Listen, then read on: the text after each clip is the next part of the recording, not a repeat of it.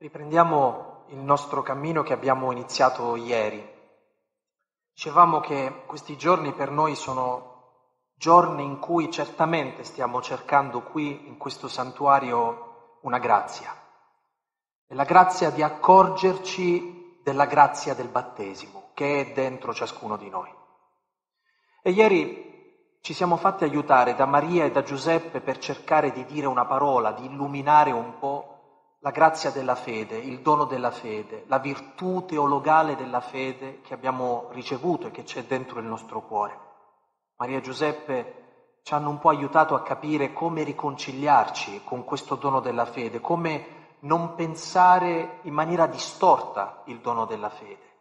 E abbiamo scoperto che avere la fede significa avere quel dono che pone nel nostro cuore la domanda giusta e spalanca la nostra testa, i nostri ragionamenti, le nostre scelte, il nostro cuore, la nostra capacità eh, di scegliere, di vivere alla volontà di Dio. Se dovessimo tradurlo in maniera molto concreta dovremmo dire così. Quando una persona si sente amata, da quel momento in poi pensa, ragiona, sceglie e vive diversamente. Quando una persona non si sente amata, pensa, ragiona, sceglie e vive in un altro modo. Solitamente quest'altro modo è quel modo triste, angosciato con cui tante volte noi ci troviamo a combattere. E pensiamo che avere il dono della fede o venire da Maria a domandare questo dono, questa grazia, significa in qualche maniera convincere Dio ad amarci. Ma noi non dobbiamo convincere Dio ad amarci. Dio ci ha già amati. Ha dato suo figlio per ciascuno di noi. Se tu sai di essere amato, non puoi più vivere come se tu non fossi amato. Sapete, e poi prendiamo un po' il discorso di questa nostra seconda catechesi, è il grande dramma di alcuni personaggi biblici. Vi ricordate che cosa fa Caino alla, nel racconto della Genesi? A un certo punto ammazza suo fratello Abele. E sapete perché lo ammazza? Perché pensa che Abele sia più amato di lui. Anzi, che Abele è amato e che lui non è amato. E vi ricordate come si conclude il racconto della Genesi, il grande racconto della Genesi, con un'altra esperienza di fallimento di fraternità, i fratelli di Giuseppe. Perché tentano di uccidere loro fratello Giuseppe? Poi non trovano il coraggio di ucciderlo, ma lo vendono agli egiziani. Perché loro sono convinti che Giuseppe è amato, a differenza loro, è amato da loro padre. Guardate, io credo che questo sia veramente interessante per ciascuno di noi. Se tu sei amato e ti senti amato, vivi in un certo modo. Se tu non sai di essere amato e non ti senti amato, questa cosa tira fuori da te il peggio di te, il Caino che è seppellito nel tuo cuore, i fratelli di Giuseppe invidiosi che tutti ci portiamo dentro. Avere o no il dono della fede non significa dire io ho la fede e quindi dico Dio esiste. No, avere il dono della fede non è dire Dio esiste, ma dire Dio mi ama e vivere la nostra vita a partire da questa certezza che sono amato. Ma essere amati ci mette al sicuro dalle crisi, dalle domande, da il modo nostro tutto umano di aggiustarci le cose? No. Questo amore, questa consapevolezza dell'amore che è la fede, cambia la nostra vita, la converte. Ecco perché noi abbiamo bisogno del dono della fede ed ecco perché San Paolo a un certo punto usa questa espressione. Quando si studia teologia la si pronuncia in latino questa frase. Fides ex audito, la fede viene dall'ascolto. E vi ricordate ieri che cosa dicevamo? Che cosa ravviva dentro di noi il dono della fede? Il Vangelo. Leggere il Vangelo. Usare il Vangelo come la grande chiave di lettura attraverso cui la nostra vita riceve il dono della fede, perché il Vangelo non cambia solo le nostre idee, Il Vangelo è la buona notizia di saperci amati e far arrivare dentro la nostra vita questa buona notizia che noi siamo amati e che siamo talmente tanto amati che Dio ha dato suo figlio per ciascuno di noi. C'è un racconto molto bello nella spiritualità ortodossa, nelle chiese orientali, un libro che, diciamo così, è il corrispondente dell'imitazione di Cristo per noi occidentali. Eh, noi abbiamo l'imitazione di Cristo come un, una, un libro così importante nella, che ha segnato tanto la spiritualità cristiana in Occidente, in Oriente hanno i racconti di un pellegrino russo, che è un libro altrettanto affascinante e pieno anche di molti spunti che aiutano nella vita spirituale.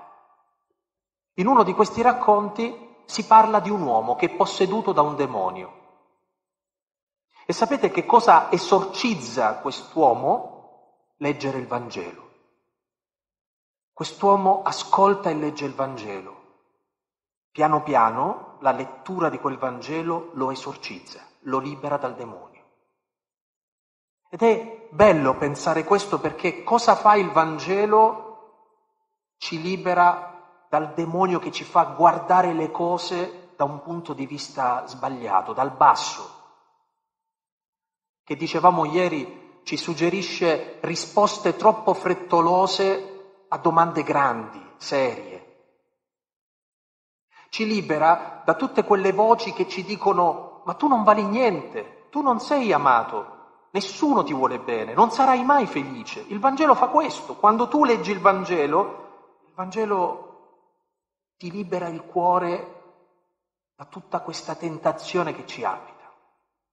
Ecco perché non possiamo fare a meno del dono della fede ed ecco perché come cristiani noi dobbiamo tornare potentemente al Vangelo, alla parola di Dio, nutrirci di questa parola, perché è l'unica cosa che ravviva in noi questo dono. Oggi parliamo di speranza, che è il secondo dono, la seconda virtù teologale, anche questa l'abbiamo ricevuta il giorno del nostro battesimo. Ancora una volta, così come stiamo facendo in questi giorni, ci faremo aiutare da Maria e da Giuseppe. Questa sera non abbiamo avuto necessità di leggere due brani del Vangelo, non abbiamo avuto eh, fastidio a, a, ad andare a cercare il punto di vista che ci racconta Matteo e Luca, perché in realtà nella storia che questa sera abbiamo ascoltato sono già tutte e due lì presenti, Maria e Giuseppe in un episodio stranissimo che si staglia a un certo punto dell'adolescenza di Gesù. Gesù ha 12 anni e il Vangelo apre una finestra, è rarissimo perché in realtà i 30 anni di vita nascosta che Gesù passa a Nazareth sono 30 anni nascosti, silenziosi, non sappiamo molto di questo periodo, che è un periodo prezioso per Gesù, è il periodo che lo prepara alla vita pubblica. Una delle rare volte in cui il Vangelo accende una luce e apre una finestra su questo periodo lungo della vita di Gesù, è proprio questo episodio adolescenziale. Gesù ha 12 anni, la famiglia di Gesù si reca a Gerusalemme per la festa, anche qui apriamo una parentesi, un uomo adulto ai tempi di Gesù, un israelita adulto, deve recarsi a Gerusalemme almeno tre volte l'anno. La Pasqua, la Pentecoste, la festa delle capanne. Le donne non sono obbligate, se vogliono, possono partecipare a questa festa. Maria partecipa a questa festa. Insieme, come famiglia, vanno a Gerusalemme a festeggiare. Ma capita una cosa stranissima. Quando stanno tornando a casa, Gesù non è con loro. Gesù non è più con loro. E non se ne accorgono subito, se ne accorgono dopo. Ognuno certamente pensava che Gesù fosse con l'altro. Le carovane, così come molto spesso succede anche nelle nostre case, no? quando si organizza eh, un pranzo con i nostri parenti, i nostri amici, i maschietti hanno argomenti da maschietti, eh, le donne hanno argomenti da donne e a volte si creano proprio delle comitive che sono eh, separate tra di loro, senza bisogno di nessun regolamento. Maria pensa che Gesù sia con Giuseppe, Giuseppe pensa che Gesù è con Maria. Si accorgono a un certo punto, dopo che hanno viaggiato per un giorno, che Gesù non è lì presente. Ecco, tenete a mente questa scena, accorgersi che Gesù non c'è. Lo sapete a che cosa equivale questo dentro la nostra vita? Il Vangelo, raccontandoci questa scena, ci spiega che cos'è la disperazione. La disperazione è accorgersi a un certo punto che Gesù non c'è più nella nostra vita. Io lo so che noi in questo momento storico, nella cultura che abitiamo, forse non siamo abituati a sentire ad alta voce che il motivo vero della disperazione delle persone è la mancanza di Cristo dentro la loro vita. E sapete perché?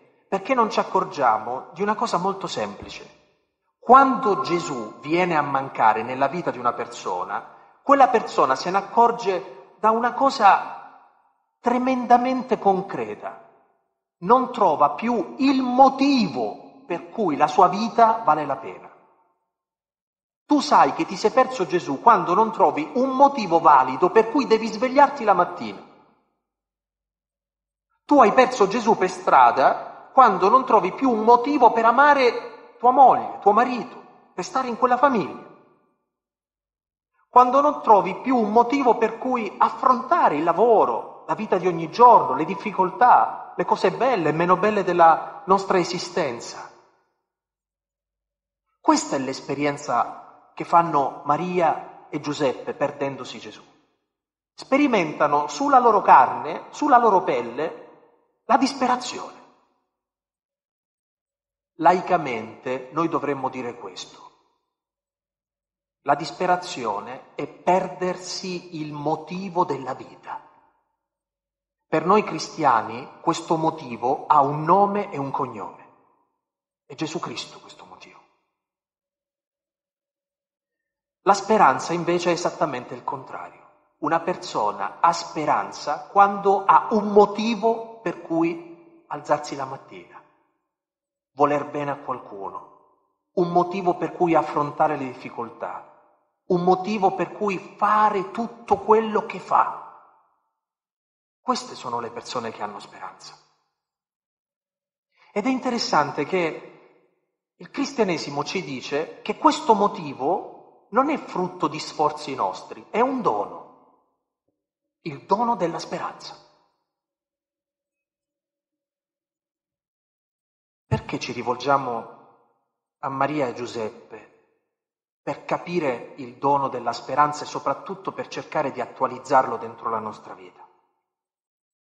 Perché molto spesso noi non siamo abituati a comportarci come loro si sono comportati davanti a questa esperienza di non senso, di disperazione. Molte volte noi quando ci accorgiamo di non avere più un motivo, abbiamo paura a dirlo ad alta voce, che non abbiamo un motivo. E cosa facciamo? Cerchiamo di andare avanti comunque, a forza di volontà. Ci imponiamo che comunque dobbiamo andare avanti, che comunque va fatta questa cosa. Usiamo il volontarismo, atti di volontà per andare avanti nonostante tutto e tutti. Questa cosa inizialmente è lodevole, eh? Andare avanti anche se non trovi più un motivo. Ma se tu vai avanti solo di muscoli, senza avere più un motivo, a un certo punto ti esaurisci, a un certo punto ti svuoti, a un certo punto non hai più le forze per fare niente. Ecco che cos'è la santità. Maria e Giuseppe, quando si accorgono che non hanno più Gesù, che non hanno più questo motivo, quando si accorgono della loro disperazione, dice l'Evangelista, tornarono indietro a cercarlo. Ecco, vedete, cari fratelli e care sorelle, io questa sera vorrei che ci fermassimo per un istante su questa scelta. Innanzitutto, noi ce l'abbiamo un motivo per cui facciamo le cose che facciamo.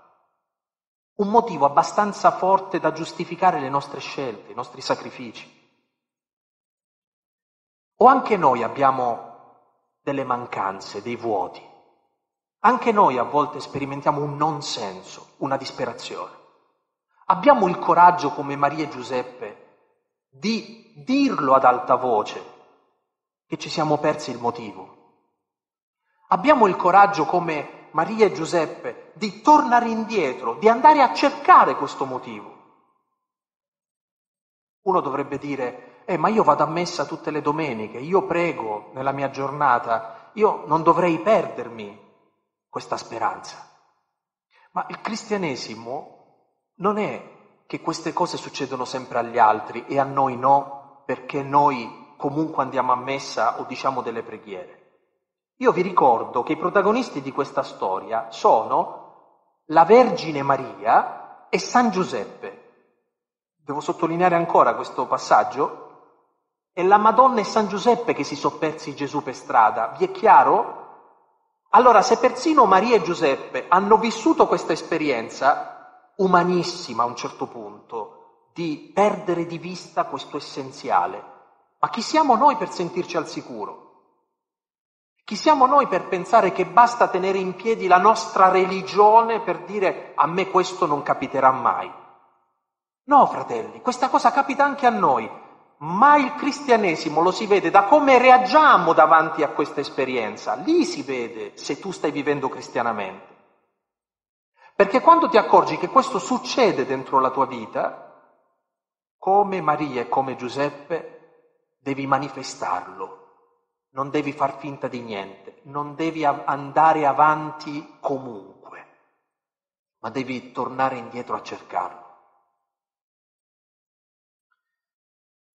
E sono rimasto colpito oggi mentre spulciavo alcuni scritti eh, di Don Dolindo Ruotolo, oggi sono andato a pregare sulla sua tomba, quando lui eh, approfondisce questo brano del Vangelo, dice inizialmente non ci avevo mai pensato, ma ha ragione. Dice inizialmente Maria e Giuseppe dove cercano Gesù? Nella comitiva ma non lo trovano. Non succede così anche a noi? Quando sentiamo questo vuoto, questa mancanza, questo non senso, quando siamo disperati, a chi ci rivolgiamo? Alla comitiva, alle persone che sono in, intorno a noi, parenti e amici. Vedete, è lì che certe volte nascono delle relazioni tossiche è proprio perché ci sentiamo vuoti e senza senso che ci andiamo a cercare persone per riempire questo. Ma non c'è Gesù in quelle relazioni. Non c'è Gesù. Non, nessuno può riempire quello spazio. Nessuno può essere quel motivo se non Gesù stesso. E quando una cosa è, è scelta per ripiego o per disperazione, quella cosa non è mai la soluzione. Allora tu puoi viverti male o in maniera sbagliata rapporti familiari, amicali, relazionali, puoi creare problemi con i tuoi colleghi al lavoro, con le, le tue scelte, i tuoi social, i tuoi amici virtuali. Che cosa stai cercando? Stai cercando quello che non trovi più fuoco, qualcosa che ti faccia sentire vivo o viva, che ti faccia andare avanti. Maria e Giuseppe non trovano Gesù lì. E continua dondolendo. Dopo che l'hanno cercato nella comitiva di parenti e amici, lo cercano a Gerusalemme, ma non lo trovano nella città. Guardate, questa è un'altra fase della nostra disperazione. Quando siamo disperati ci rivolgiamo a tutto. Maghi, cartomanti, partiti politici, sport, ehm, associazioni strane. Proviamo tutte queste cose, le cerchiamo perché pensiamo che una di queste cose risolverà il nostro vuoto, la nostra mancanza. Lì non c'è Gesù, nessuna fede calcistica, politica, eh, esoterica può riempire questo vuoto. Niente. Sapete dove trovano Gesù? Nel Tempio. Mi piace pensare che molti di noi vengono qui perché in fondo sanno di essere disperati. E vengono qui, nel Tempio, in un Tempio, qualunque esso sia. Si rivolgono alla spiritualità, alla religione, perché stanno cercando Gesù.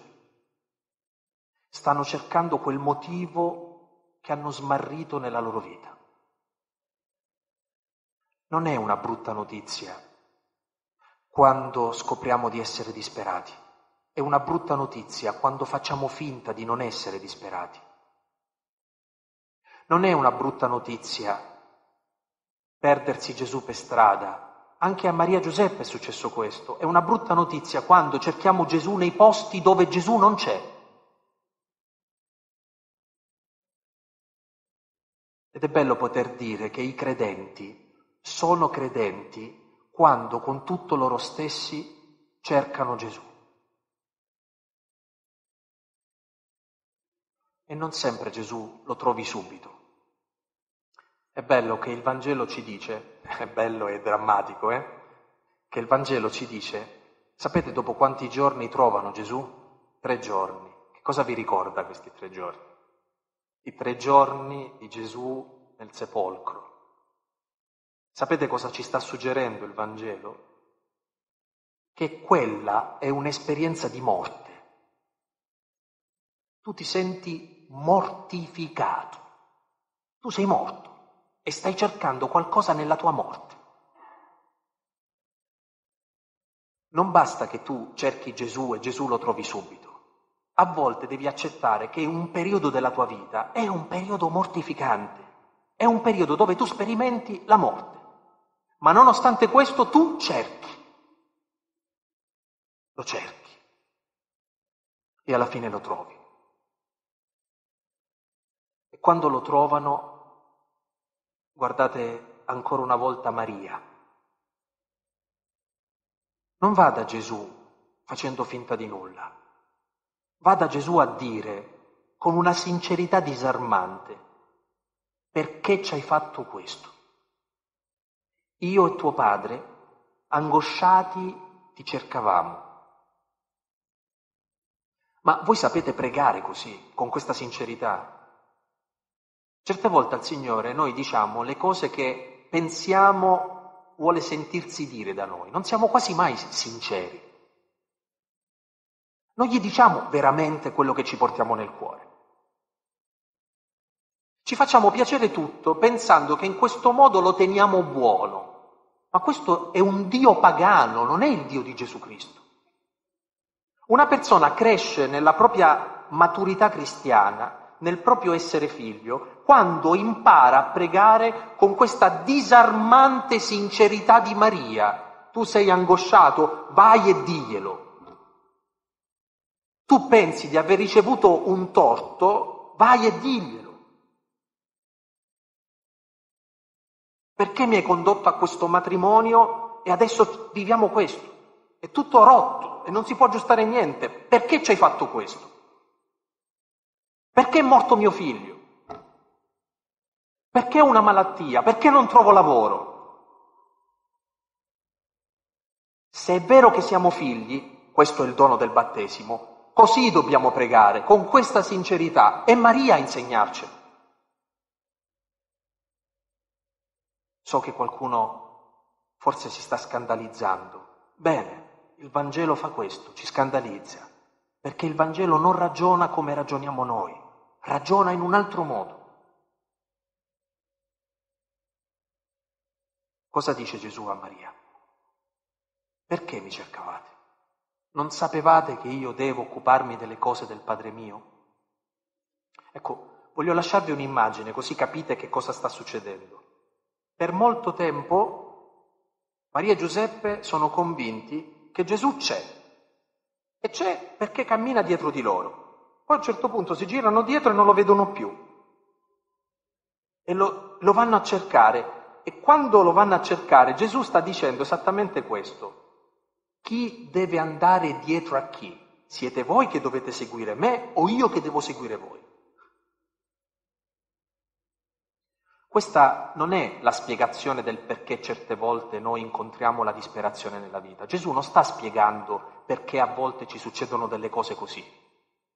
Ci sta semplicemente dicendo che a volte queste situazioni di disperazione ci aiutano a capire che delle volte noi non camminiamo dietro Gesù, ma ci mettiamo davanti a Lui e vogliamo portarlo dove diciamo noi, dove noi pensiamo quella cosa debba essere giusta, quella strada deve essere la, la strada giusta. E sapete cosa succede quando Gesù dice questo a Maria e a Giuseppe? Non capiscono. Era per loro difficile da capire quello che Gesù stava facendo. Avere la speranza significa avere Gesù dentro la propria vita. Avere Gesù dentro la propria vita significa avere un motivo per cui tutto vale la pena. Un genitore, ad esempio, è convinto che i propri figli sono un buon motivo per cui svegliarsi la mattina e andare a lavorare. Ed è vero. La differenza cristiana è nel dire che veramente io, per amore loro, faccio sacrifici, ma nascosto dietro di loro, sapete chi c'è? Gesù. E ci sono delle persone che sono disposte a dare un rene per qualcun altro perché lo amano ed è un motivo sufficiente per cui fare questa cosa. Ma non si accorgono che dietro il volto, ad esempio, della donna che ami, chi è nascosto? Gesù.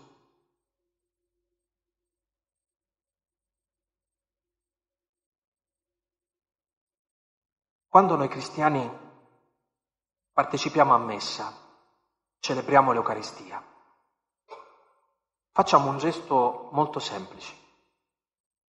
È quello di, assieme al sacerdote, dopo aver ascoltato la parola di Dio, è eh, la liturgia della parola, è la prima parte della messa.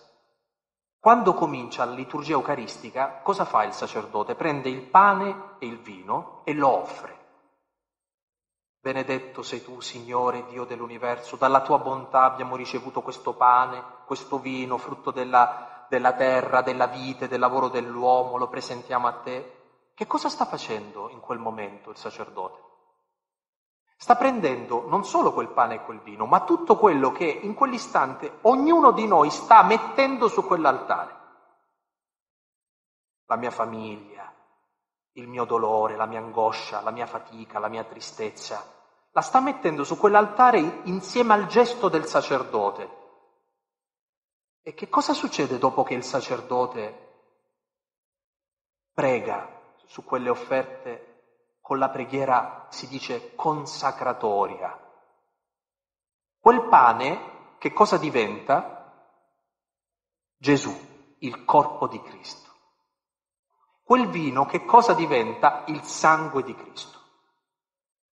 Il figlio che hai messo su quell'altare, quello che ti dà problemi, tu che l'hai messo su quell'altare, che cosa diventa? Gesù. Quella preoccupazione che hai offerto su quell'altare, che cosa diventa? Gesù. Il dono della speranza è il dono di riempire di significato tutto quello che nella nostra vita significato non ce l'ha. E qual è il momento in cui noi trasformiamo, riempiamo di significato la nostra vita durante l'offerta dell'Eucaristia? Ora, chi di noi sapendo che tutto quello che mette sull'altare e diventa Gesù può, può ancora essere disperato come prima? Chi di noi? Soprattutto per un motivo semplice. Dopo la consacrazione, L'ostia cambia aspetto? No. I tuoi occhi che cosa vedono?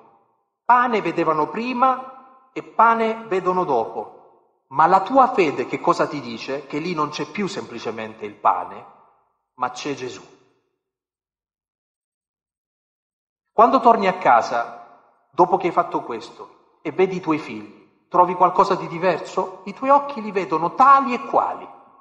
Quando torni al lavoro, trovi che si sono convertiti i tuoi colleghi? Li ritrovi tali e quali. Eppure la tua fede ti dice non è tale quale. C'è Gesù lì. E se c'è Gesù, vale la pena. Questo significa essere cristiani. Avere il dono della speranza significa avere la capacità di saper intuire dietro ogni cosa della vita Gesù nascosto. E lì dove sentiamo che Gesù non c'è, cercarlo, cercarlo, cercarlo finché non lo troviamo.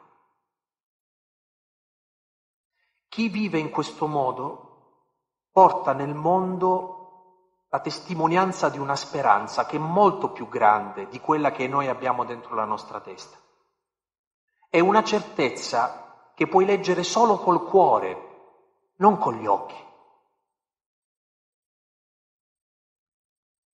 Cercate e troverete, bussate e vi sarà aperto, chiedete e otterrete. La speranza non è aver capito il motivo della nostra vita, ma sapere che esiste questo motivo, anche quando noi non lo vediamo. Se tu ti ricordi di questo, se tu vivi a partire da questo dono, è il dono di sentire che la nostra vita, qualunque essa sia, è significativa. Siccome il mondo non ragiona in questo modo, ma ragiona in un altro modo. Il mondo dice che tu hai significato nella misura in cui sei sano, ad esempio. Se tu sei malato, già conti di meno. Volete che peggioro la situazione? Tu hai significato se produci. Se non produci, sei un peso. Un anziano, per la nostra società, è un peso perché non produce. Un cristiano non ama gli anziani perché sta scritto da qualche parte, ma perché sa che dietro anche l'ultimo scarto della nostra società, l'ultima persona debole, chi c'è nascosto? Cristo. Allora noi non possiamo assolutamente buttare via ciò che il mondo invece scarta, ciò che il mondo toglie. È bello allora pensare che il dono della speranza in fondo è il dono di sentire nel nostro cuore che non c'è un frammento della nostra esistenza che non possa essere riempito dalla presenza di Gesù a patto però che tu fai la tua parte, che quando ti accorgi che questa presenza non c'è, tu lo cerchi. Tu in prima persona offri perché quella realtà sia riempita da Lui, possa ricevere la sua presenza. Allora, se Gesù è la nostra speranza e Lui è la nostra speranza, Cristo è la nostra speranza, il dono che riceviamo nel battesimo è il dono di dire che noi avremo sempre un valido motivo per cui la vita vale la pena. Questa è la speranza. Se uno pensa invece che la speranza sia che Dio realizzi tutto quello che nella mia testa ho pensato che debba accadere nella mia vita, allora lì rimarremo delusi. Voglio concludere con una storia che mi ha commosso molto quando l'ho letta. È la testimonianza di un sacerdote albanese, gesuita, che ha vissuto la maggior parte della sua vita in campi di lavoro e in carcere a causa della persecuzione comunista presente nel suo paese. Lui ancora giovane, ragazzo, entra nei Gesuiti, viene ordinato sacerdote e appena viene ordinato sacerdote lo mettono in carcere e i 50 anni successivi li passa in carcere, senza mai poter celebrare la messa. Ha potuto celebrare la messa alla fine, quando è crollato il regime comunista, e lo hanno liberato, dopo 50 anni. Ora, secondo voi, uno che desidera diventare prete può immaginarsi che gli aspetterà questo nella vita? Si immagina di avere una parrocchia, non lo so, di, di, andare in giro a, ad annunciare il Vangelo. E invece che cosa ti capita per 50 anni della tua vita che non puoi fare niente? Che non puoi nemmeno celebrare la messa? Nulla, se non essere perseguitato, schiacciato, oltraggiato, umiliato. Più volte hanno tentato di ammazzarlo, lo hanno portato alla totale prostrazione. Chi è che gli ha dato la forza di attraversare 50 anni così? Il Signore. Perché la speranza non è che la vita ti va come te la immagini, è che la vita ha un motivo anche se tutto ti dice che non ha un motivo. E tu facendo memoria di questo, sentendo questo come una certezza dentro di te, vai avanti. Vai avanti. Da dove viene questa cosa? È un dono. E i doni, e qui ci salva il Vangelo, si domandano come i bambini. Aumenta la nostra speranza, Signore. Aumenta la nostra capacità di saper vivere così di saper sperare così, di saper cercare così, come Maria, come Giuseppe, come tutti quei testimoni di speranza che hanno saputo affrontare la vita sapendo che proprio perché tu c'eri, tutto valeva la pena.